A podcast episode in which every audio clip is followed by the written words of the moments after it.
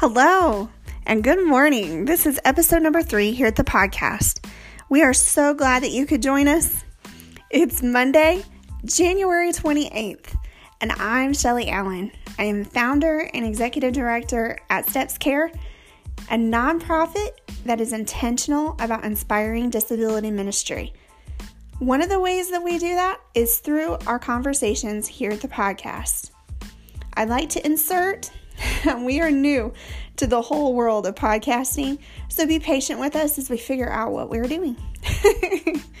so, um, today we are going to be talking about what disability ministry, quote unquote, looks like. We talk to new churches uh, almost weekly, and the, they approach us about doing, you know, disability ministry training and they want to know what is this supposed to look like?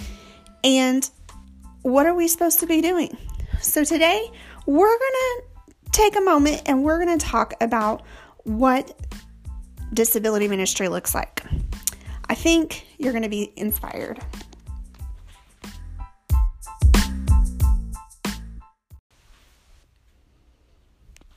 So, before we get started, I want to let you know that if you have questions or things that you would like us to talk about on the podcast, shoot us an email at talk at stepscare.org. That's talk, T A L K, at stepscare.org. Or you can contact us via the website. That would be perfectly fine. Or send us a message on Facebook, Twitter, or even on Instagram. We um, would love to to answer those questions and and talk to you about them. Today, we're going to talk about what disability ministry looks like. And um, you know, this is a question that we answer often. We have people that are interested in starting disability ministry and they want to know what you know what is the expectation of disability ministry what does it look like um, you know, what if our church is not big enough, or maybe we don't have enough volunteers, or maybe, you know, it's too big, or we don't, you know, whatever the the challenge is. Maybe it's they they just feel inadequate about starting it. I don't know what the, whatever the challenge is. There's all kinds of of questions when getting ready to start a disability ministry, and we want to know what it looks like. So, today we're going to start off by saying the disability ministry doesn't look one specific way. Disability ministry is about creating accessibility. Accessibility is about putting together little, you know, helps, um, whether that is, you know, giving somebody who might need a buddy a buddy so they're successful in Sunday school, or a buddy that would sit with them during a service, or, um, you know, putting an additional um, teacher that would help with any challenges that might come up um, during a class time. There are a number of ways to put supports in place for a student, and we're not going to talk about those specifically today, but disability ministry is about creating um, accessibility for the people that we serve. And um, everyone, um, it, it, it creates an opportunity for everyone that wants to be a part and um, I think that everybody that wants to be a part should have the opportunity to be a part. So, disability ministry looks at everyone individually. Um, and then thinking about how can I include this person in a way that is meaningful to them.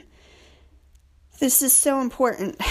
Um, asking those questions, you know, asking the individual directly um, and, and giving them a voice. How do you want to be a part? What is it that you know interests you about being a part of our community? And we want to help, whether that's singing in worship or taking up offering or being a door greeter or whatever.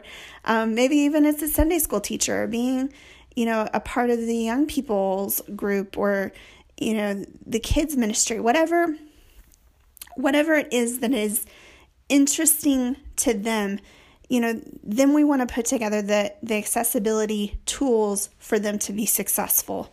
And that's what disability ministry is about. And I found out over the years that creating a program that helps faith communities be intentional about inclusion is just simply by starting a disability ministry. You get ministry leaders in place that are advocating for the inclusion of the people that they serve, and the whole church benefits from that. And so I found that disability ministry is really um, is really the best tool that ch- the churches and faith communities have to helping them be intentional about inclusion. So, disability ministry works hand in hand with every other aspect of your church or faith community. Um, like I had mentioned before, you know, if you they want to sing, then or play an instrument, we want to help them, you know, be able to do that. If they want to be in a classroom and helping a teacher, or if they just want to be a student in a class, you know, so many of our our um, students aren't even able to attend services because of not having um, accessibility measures in place, and we want to make sure that they they have those. And so, disability ministry definitely equips um, or helps us be intentional with that that endeavor. So, how this looks is different in every single church that we've been in. You know, smaller churches have to you know, be creative in ways that larger churches don't have to. And larger churches have to be creative in ways that smaller churches don't have to. It's really um it's really interesting to see how disability ministry looks in every single church that we've ever been in to provide training for whatever um for whatever type of session that we've done for them. So every single church will look different. And I think that that's beautiful. Some people like to sing. Some people like to work in the sound room. Some people would like to teach. Some like to play.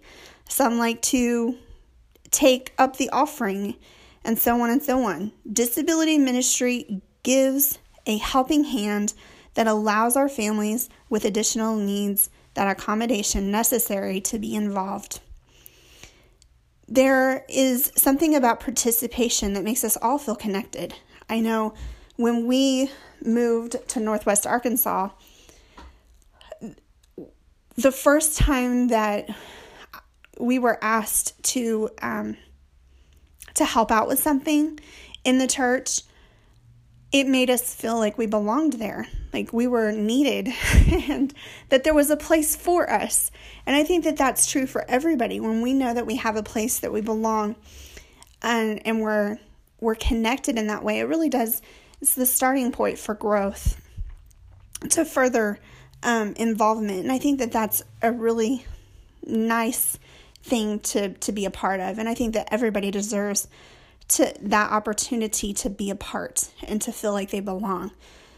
We, um, statistically speaking, we know that about 80% of people that are impacted by disability don't have a place of worship to attend. This is a sad statistic for me. I um, am very sad to hear this, but I know that since we first started, you know, talking about disability ministry and researching disability ministry for our own children, we've found that more and more churches are reaching out and doing disability ministry in ways like they haven't ever before. And we're finding that more people that are affected by disability are finding faith once again. And they're finding homes and families that they belong to. We talked with Sarah Doss last week about um, her ministry and how it was really a family. And that word family really stuck out to me. Most of the time, and what we see so much, there's this isolation that happens within the community that really there's there's no other way to say it but then it's so so sad and having a family and having people that care about you and that want to see you succeed is one of the best gifts in life i think i think that having people that are rooting you on and saying you know i believe in you and I know that you can do amazing things. And I think that the church and faith communities have an awesome opportunity to provide this for for people in, impacted by disability. So having having a faith community that is intentional about being inclusive is it I think that it needs to happen everywhere and that's why we do what we do here at Steps Care. So um you know, creating accessibility and accommodations that help this 80% attend services is super important and um and such a beautiful thing to see take place in churches. So, um, providing the right accommodation is about being creative and even flexible, with um, the, our goal being we want to create success in a way that you feel successful. It's not about us being successful. It's about them feeling successful. Um, when we when we talk in our teams, we you know we're like you know this isn't about us. This is about them, and um, making sure that they understand that, you know, you are important to us. We value you. We put value on your life and we believe that you belong here. And so um having having a little organization and structure in place gives us room to be flexible. It gives us the opportunity to um to to work hand in hand with the people that we serve.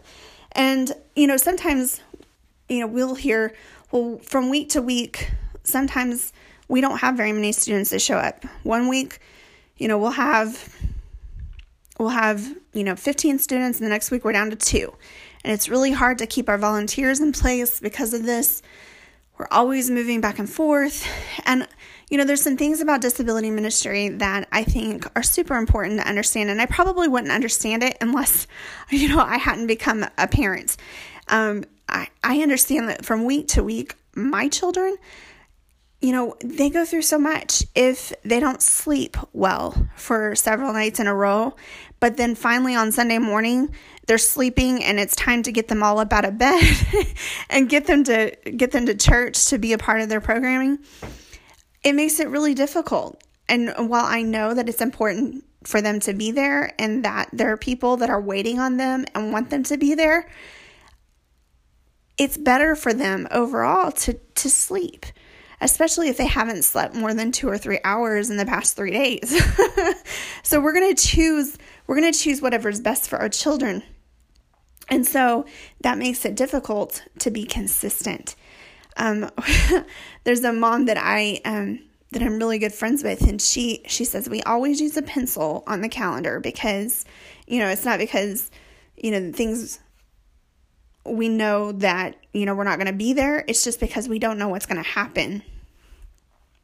And so we put things in pencil and and we we live day by day, you know, just trying to you know do what's best for our children. And so sometimes there are going to be health challenges that are a constant factor about consistency in attendance where disability ministry is concerned. And my my recommendation for that is to just be patient.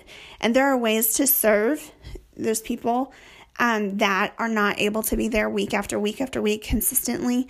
Um, that doesn't happen in church. Maybe you can give them a phone call or send them something in the mail saying, I let, you know, I wanted to let you know that I was thinking about you. I missed you on Sunday.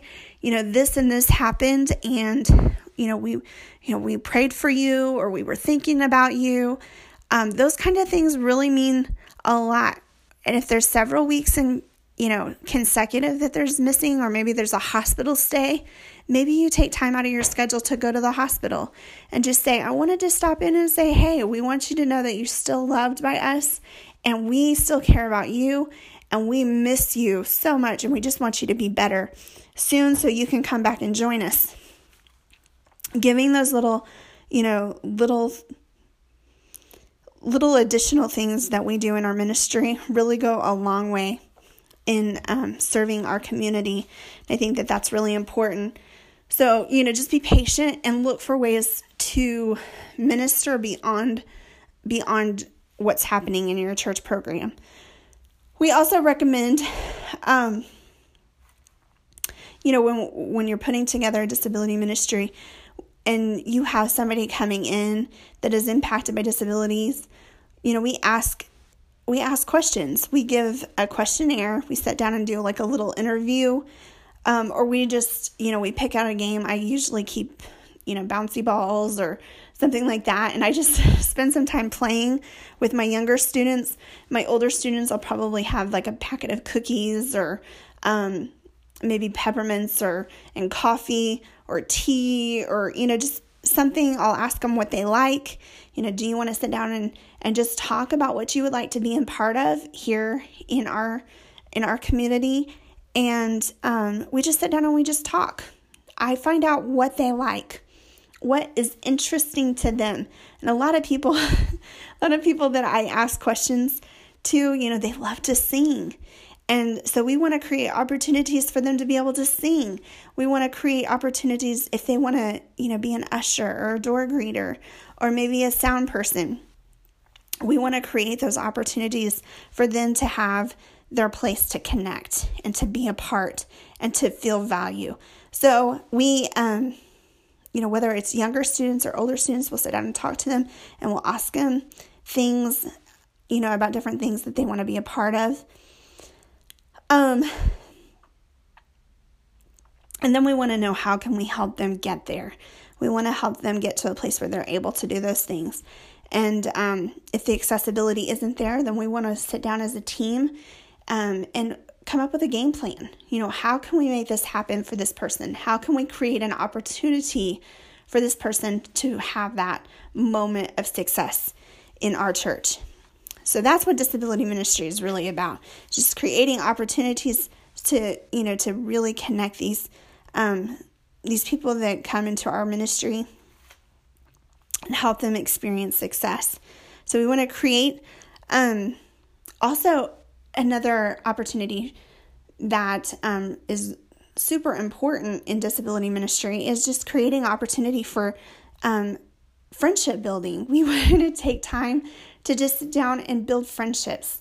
We want to find out what people like and and what they don't like. And we want to hear their voice. We want to be able to, you know, hear what they're telling us.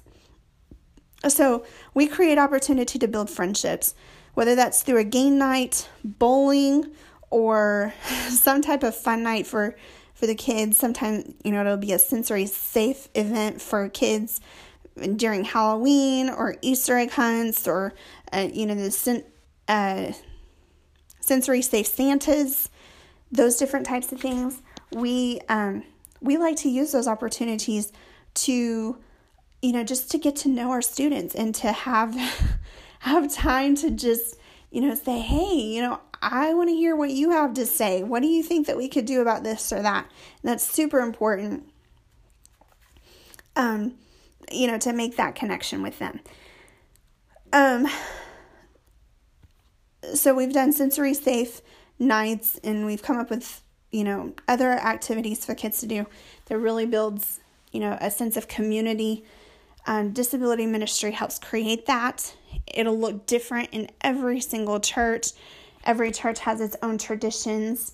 Um, i was i was so glad we have a friend um, that that one I, I met her at a, a training session that we were doing an autism friendly training and she came up to me and she's like i have to show you something. There's you know the one of the the guys in our church who has special needs was so excited about you know being able to participate in communion and he he was able to to help in the serving line and that was so important for him she showed me the picture and he you know he was so proud and he felt like he belonged and it was the most beautiful thing I think I had seen all day.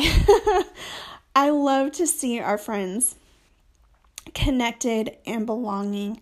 We um we always like to bring in um buddies into our teams um for our children's ministry and we'll have students that are you know around the same age that are just really good at you know being a friend and they'll come in and you know, watching our students with with autism and severe disabilities have that friend that just lets them hug on them and play with their toys and color with them.